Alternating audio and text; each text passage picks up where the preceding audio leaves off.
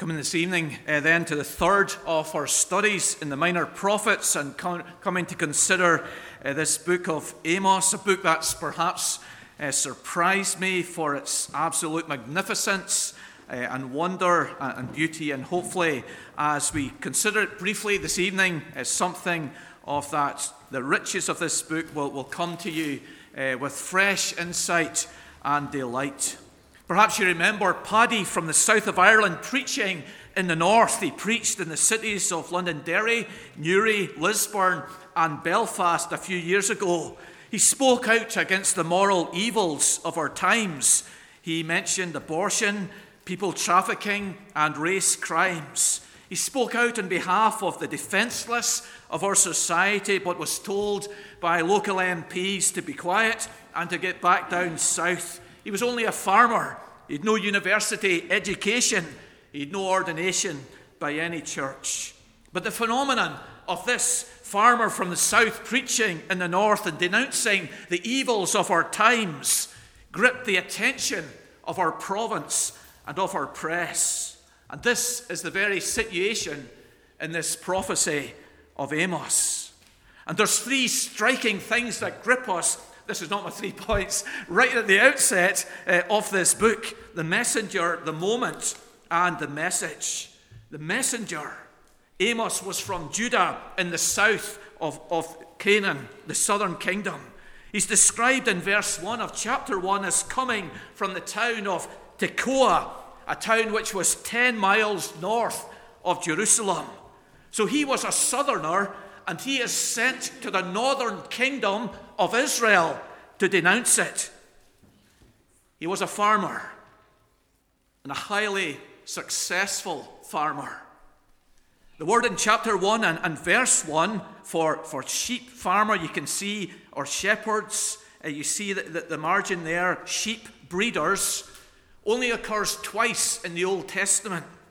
Here, and in first, uh, Second Kings chapter three and verse four. There in Second Kings three verse four, it's used of the king of Moab, who was under tribute to pay Solomon every year. He's described by the same word in one one as sheep breeder. That king of Moab in Second Kings three was tasked with paying tribute to Solomon of a hundred thousand lambs per year. And if Amos was operating, he might not have been, but if Amos was operating as a special word on the same scale, the lambs selling in Satefield Market are going for one hundred twenty pounds and fifty pence at the present time.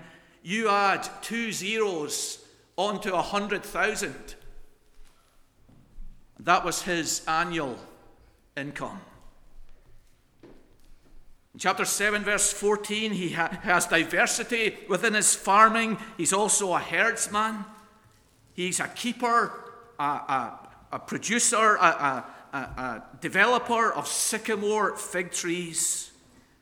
Here is a man who's influential, who's wealthy, a farmer from the south. And God sends him to the north. He didn't go to any of the rabbinic schools which Elijah had set up. Chapter seven, verse fourteen, he says, I was no prophet or the son of a prophet. But God sends this southern farmer around seven sixty B C to the north. And he startled them by being this uneducated messenger from the south. But a second striking thing about this prophecy is the moment that he came. Chapter one and verse one, it mentions the earthquake. This earthquake was, was massive. It was high on the Richter scale.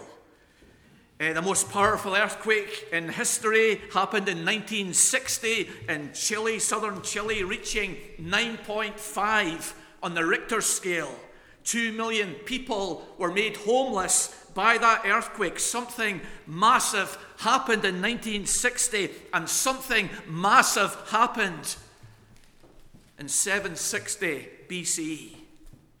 So big was this earthquake that archaeologists have been able to find evidence of it and to date it to seven sixty B C in Samaria.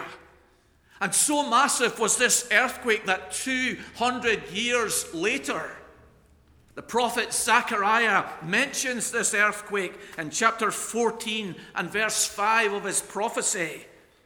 He says, "And you shall flee as you fled from the earthquake in the days of Uzziah, king of Judah."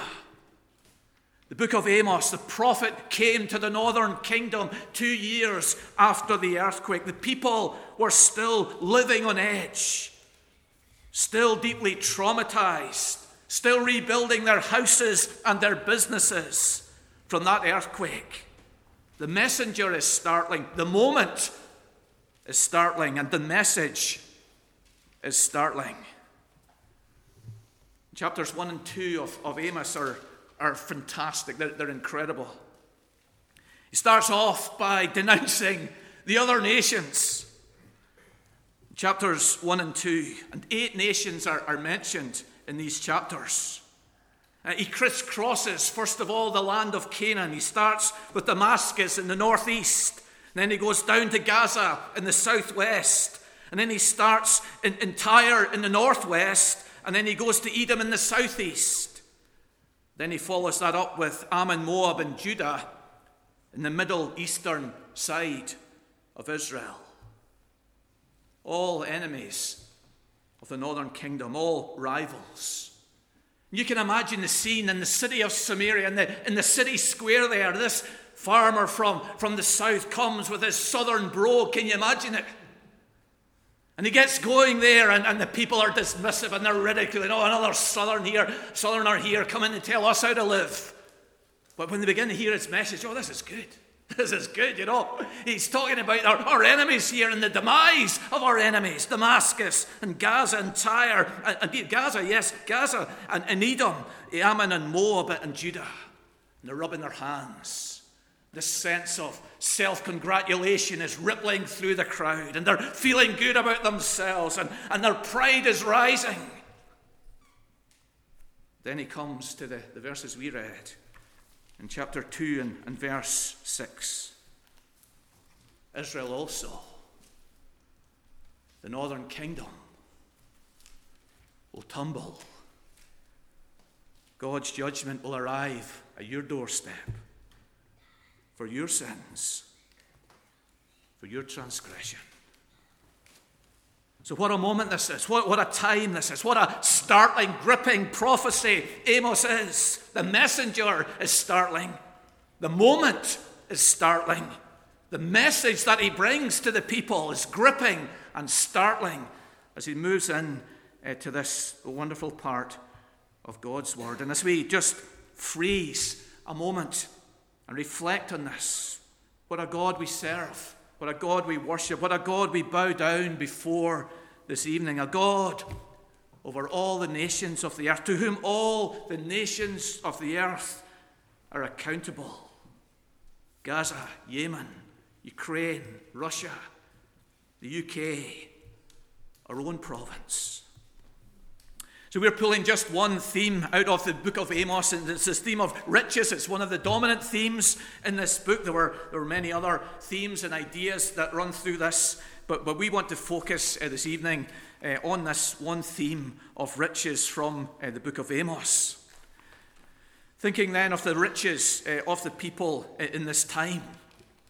And it was a wealthy time, uh, a time of great sp- prosperity within the nation of Israel. And there's various reasons for the prosperity that I'll detail for you just in a moment. One is that there was peace between the northern and southern tribes, uh, countries of Israel and of Judah. Sometimes they were at war, but at this time they were at peace. And that peace allowed for trade between those two nations, allowed for their harvest uh, to be reaped in peace, and allowed for local businesses to prosper. But alongside of that peace between the two nations, there was the long reigns of two kings. Uzziah reigning for around fifty years, and Jehoshaphat reigning in Israel for around forty years. So, so these long reigns of these two kings brought stability to both of these nations, and this allowed prosperity to progress. Besides this, a key rival to Israel in the north was the nation of Syria. It had been conquered by Assyria in eight oh two B C and was no longer a problem to the northern kingdom. Assyria itself had domestic troubles. It wasn't able to promote its expansion into other nations, which it was prone to do, and it was limited and focused on its home problems. And so all of this allowed the northern kingdom in the time of Amos to prosper, for wealth to, to flow in. Chapter six, verse thirteen uh, mentions the expansion uh, of the northern kingdom. You brag about your conquest of Lodibar. We read the verses. You boast, didn't we take Carnaim by our own strength? Lodibar and Carnaim were situated right out on the, the eastern uh, borders of, of, of Israel, uh, on the other side of the, the Jordan River. This was the, the full territory which Israel had under Solomon. It's restored now in this time of prosperity and advance. They gained control of important trade routes, and money was flowing in from the taxes on the roads and the taxes on goods which were going down those trade routes. It was a time of prosperity and expansion. And the evidence of this is detailed by the prophet Amos. He's walking around with his eyes open. He's observant. He sees what's going on in his time and his society. And he lists for us throughout this prophecy three evidences of their wealth. One was big houses, chapter three, verse fifteen. The beautiful homes of the wealthy, their winter mansions and their summer houses too, all their palaces filled with ivory and the great houses, says the Lord. Chapter five, verse eleven, you build beautiful stone houses. Large, numerous, beautiful houses were evidence of their prosperity. A second evidence was cultivated gardens in chapter five, verse eleven. You have planted pleasant vineyards. The word pleasant means covet, coveted, valuable, beautiful, desirable. These were vineyards which were tended and trained and, and developed. These beautiful, pleasant vineyards was another evidence of their wealth. They employed gardeners and horticulturists to advance their gardens and their fruits. And the third evidence was their rich diet in chapter six, verses four to seven, which we read together. And in this chapter, we are given insight into the wealth of the people at mealtimes. Verse four, you sprawl on ivory beds and lounge on your couches, eating the meat of tender lambs from the flock and of choice calves fattened in the stall. The possession of ivory and of lambs on the dinner table was evidence. They were rare commodities in this time, but these people in Samaria and in the northern kingdom had them and used them. Verse five, entertainment accompanied their meals with harpists playing in the background. Verse six of chapter six, the utensils used at the meal again express their wealth and their luxury. They anoint themselves, verse six says, with the finest oils. And so here is Amos in the prophecy, and he's describing the wealth of this nation in this time of peace.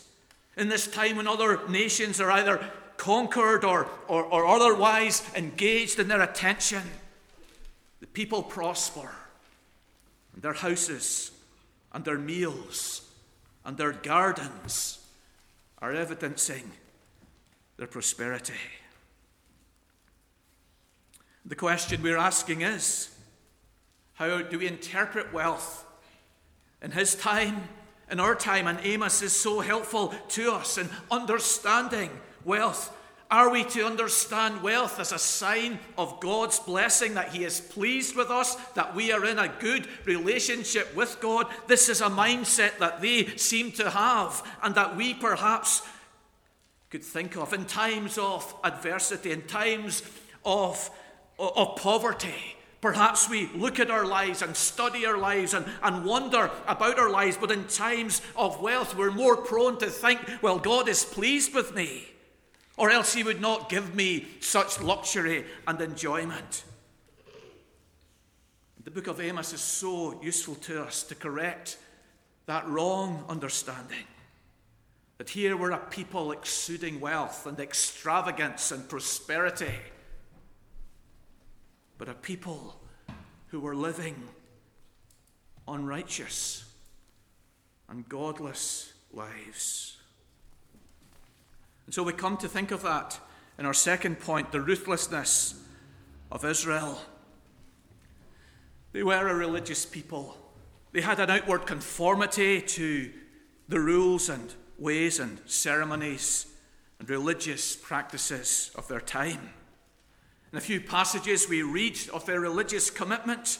Verse four and five of chapter four, we are told of their offerings, thank offerings, daily offerings, voluntary offerings. They were even paying their tithes from their wealth into the church, into the temple buildings. A second passage, chapter five, verse twenty-one to twenty-four, describes how they kept the festivals, like Passover and the Feast of Tabernacles. They offered the burnt and the peace and the meal sacrifices, and they sung praise. And all of these things were commanded by God, and outwardly, going to the festivals, paying their tithes, singing their songs, offering their sacrifices. This people were religious, following many of the commands and ordinances of God. So alongside of their, their riches, they had this outward religion. But the message of Amos is that in their heart and practice and other life, they were corrupt and fallen and godless. And he focuses in his prophecy on their oppression of the poor. That to sustain their wealth and to gain more wealth, they were oppressing the vulnerable and the poor in society. And in four passages within his prophecy, he, he brings this out for us. Chapter two, verses six to eight, he says, "You're selling the poor." It may refer to human trafficking, or it may refer to giving false witness in court for money. Chapter four, verses one to three, we read, "You oppress the poor, you crush the needy." And the reference here is to powerful women in Samaria. He calls them the cows of Bashan. Bashan was a, a fertile area, and the cows there were, were, were, were heavy, they, they were advanced, they, they were well bred. And here he uses uh, that sign of wealth uh, as a symbol of these powerful, wealthy women within Samaria who were oppressing the poor, using their position and influence to oppress the needy. Chapter five, verses seven to eleven, he talks about bribes in courts, heavy taxes on the people, unfair rents, treating the righteous like dirt. In chapter five, verse twelve, he says, "You deprive the poor of justice." Then in chapter eight, verses four to six, in the last passage, we read, "You trample on the needy and bring the poor of the land to an end." And in that section, chapter eight, verses four to six, the, the prophet emphasizes that The, the way that they're getting their wealth is unjust. He mentions the heavy shekel, and, and he mentions the small ephah, and these were instruments that were used in buying and in selling. In buying goods, they had a heavy shekel on the scales. In selling goods, they, they had a, a low ephah, which was a, a measure of selling corn, for example. Uh, so the ephah was smaller than it should have been. The shekel was heavier than it should have been. And all of this was lining the pockets of the rich and taking unjustly from the poor. So here were people who had an abundance of wealth, but was that abundance of wealth a sign of God's favour, his delight in them, his pleasure with them? Here were a people who were outwardly religious. They weren't atheists. They, they weren't avoiding church. They were involved in the festivals and in the sacrifices, paying their tithes and singing their songs. But they were also a people who were misusing their wealth and gaining wealth in an unjust and in an unrighteous way. And God, through the prophet Amos, sends this, this southerner up into the streets and towns and cities of the northern kingdom to denounce them, to call them and us to repentance. One of the interesting things about Amos is that he was a, a, a dresser and seller of sycamore figs, seven fourteen says. Sycamore figs was the food of the poor. He knew the poor. He met the poor. He spoke to the poor. No doubt he too was tempted with overcharging the poor. And he comes with this from this position of knowledge and, and understanding to, to the wealthy who are misusing their position and gaining their wealth and sustaining it in an unjust and unrighteous way. And he makes two points uh, about their practice. In chapter seven, verse seven to nine, he uses this image of a plumb line being held against a wall. And still today, the plumb line is used to, to ensure that the wall is straight. And sometimes we use it to, to see how far the wall has shifted from its upright position. The plumb line is being held against the wealthy and the powerful in the land of Israel. And they're coming up short. They're failing to fulfill those laws of God which require love and care and interest in the poor. And he says in chapter six, verse twelve, which we read, not only is their practice against the law of God, they're falling short of that plumb line, it's also against common decency and sense. Chapter six, verse twelve. Do horses run on rocks, he asks? Of course they don't. Does one plough there with oxen? Of course you don't. That's common sense. But you have turned justice into poison, he asserts.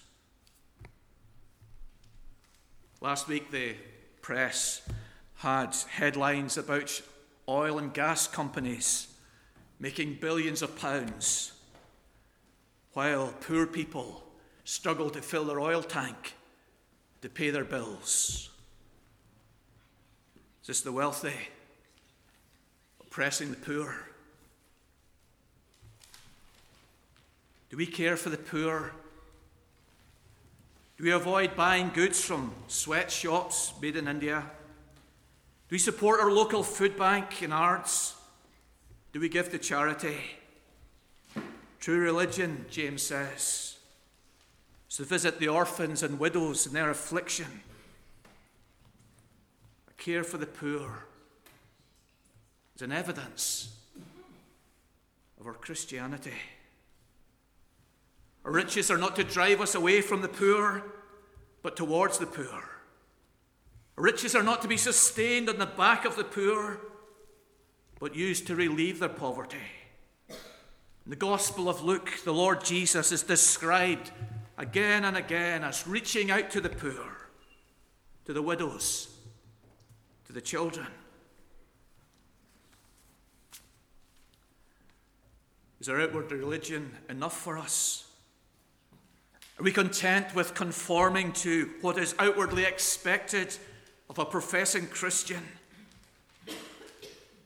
Or are we interested also and primarily and the religion of our hearts. As we come to communion, we're to reflect on that and to address that. So here are the riches of this northern people in the time of Amos, abundantly wealthy. Here is the ruthlessness of this people in the northern kingdom, oppressing the poor, sustaining their wealth and making their wealth, making more wealth, driven on by this lifestyle that they've adopted, but at the expense of the poor. But even for them, there is the offer of mercy and forgiveness and salvation. And our third point, the restoration of this northern kingdom. And the, and the, the, the prophet here addresses this in, in some amazing and gripping ways. In chapters one to three, he uses a metaphor throughout this uh, denouncement uh, of the nations and of the northern kingdom. He uses the metaphor of a lion roaring. Chapter one, verse two, the Lord roars from Zion. Chapter three, verse eight, the lion has roared, who will not fear? And this is a common title of the book of Amos, the roaring lion. Blanchard and Salvaggio title the, the book of Amos by the lion roaring. And the metaphor is God speaking through the prophet Amos. He's, he's warning the people. The roaring lion in the time of Amos would, would, would cause all kinds of reaction from those who heard it. They would grab their children. They would come into their houses. There would be a mighty, gripping response by the people. And Amos is saying, this is what's happening here. God, the judge, is roaring. He's calling to you. He's warning you. And there needs to be a response to you, or judgment will come to you. In chapters four and five, uh, he has this moving section of repeating uh, the phrase, yet you have not returned to the Lord. See chapter four, verses six to thirteen, five times over. We read this phrase, chapter four, verse six, yet you did not return to me. Different judgments come on the nation, but again and again, there is this hardness of heart. They are wealthy. They are successful. They are power, powerful. They are living in luxury. Why would they change this? Why would they alter their lifestyle? But even this people who've been so unrepentant, chapter five, four times over, calls on them to seek the Lord. Seek the Lord. Seek the Lord. Seek the Lord despite the, their obstinacy, despite their refusal to turn and to change. There is this offer of mercy to them. Seek the Lord, and forgiveness and grace will come to you. One of the striking things, one of the wonderful things, one of the refreshing things uh, about the prophecy of Amos is that every now and again, out of the blue, he just praises God. He just comes to, to this part where he mentions the name of God, and he, he goes off on this adoration of God. Uh, look at them uh, just, just briefly. Chapter four, verse thirteen. He who forms the mountains and creates the wind and declares to man what is his thought, who makes the morning darkness and treads on the heights of the earth. The Lord, the God of hosts, is his name. Chapter five, verse eight, he who made the Pleiades and Orion and turns deep darkness into the morning and darkens the day into night, who calls for the waters of the earth and pours them out on the surface of the earth. The Lord is his name. And chapter nine and verse six, who builds his upper chambers in the heavens and founds his vaults upon the earth and calls for the waters of the sea and pours them out upon the surface of the earth. The Lord is his name. And these doxologies come in the presence of dark pronouncements of judgment. And it's as if the prophet is, is so in love with God and so in adoration of God that he cannot hold himself in. And he also wants this people to see how glorious and wonderful the living and true God is, far greater than their power, far more valuable and glorious than their wealth. Our God of majesty, to be worshipped and loved. The last three chapters, the climax of the, the, the prophecy of Amos are, are absolutely fascinating. There's four visions uh, in those uh, last chapters. Uh, and then we come to this uh, repeated phrase uh, which ends uh, the prophecy for us. In chapter eight and, and verse number eight, shall not the land tremble and all of it rise like the Nile and be tossed about and sink again like the Nile of Egypt? And then in chapter nine, verse five, the same phrase is used, and all of it rises like the Nile and sinks again like the Nile of Egypt. And, and the striking thing for us by this opening and, and finishing clause, chapter eight, verse eight, and nine, verse five, is that in between this, God says twelve times, I will. And every time it's a promise of judgment. This wealthy, oppressing people, God will bring down.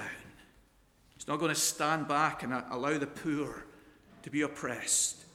He's going to judge them. Just like the Nile every year overflows its banks. All the farmers wait for it. And every year it happens. So as certain as the Nile overflows its banks and recedes again, so as certain will God's judgment come on the northern kingdom. Twelve times, I will. And we say, well, they deserve it. We deserve it. But the wonderful thing and appeal for their repentance and our repentance is this, that that's not how the prophecy ends.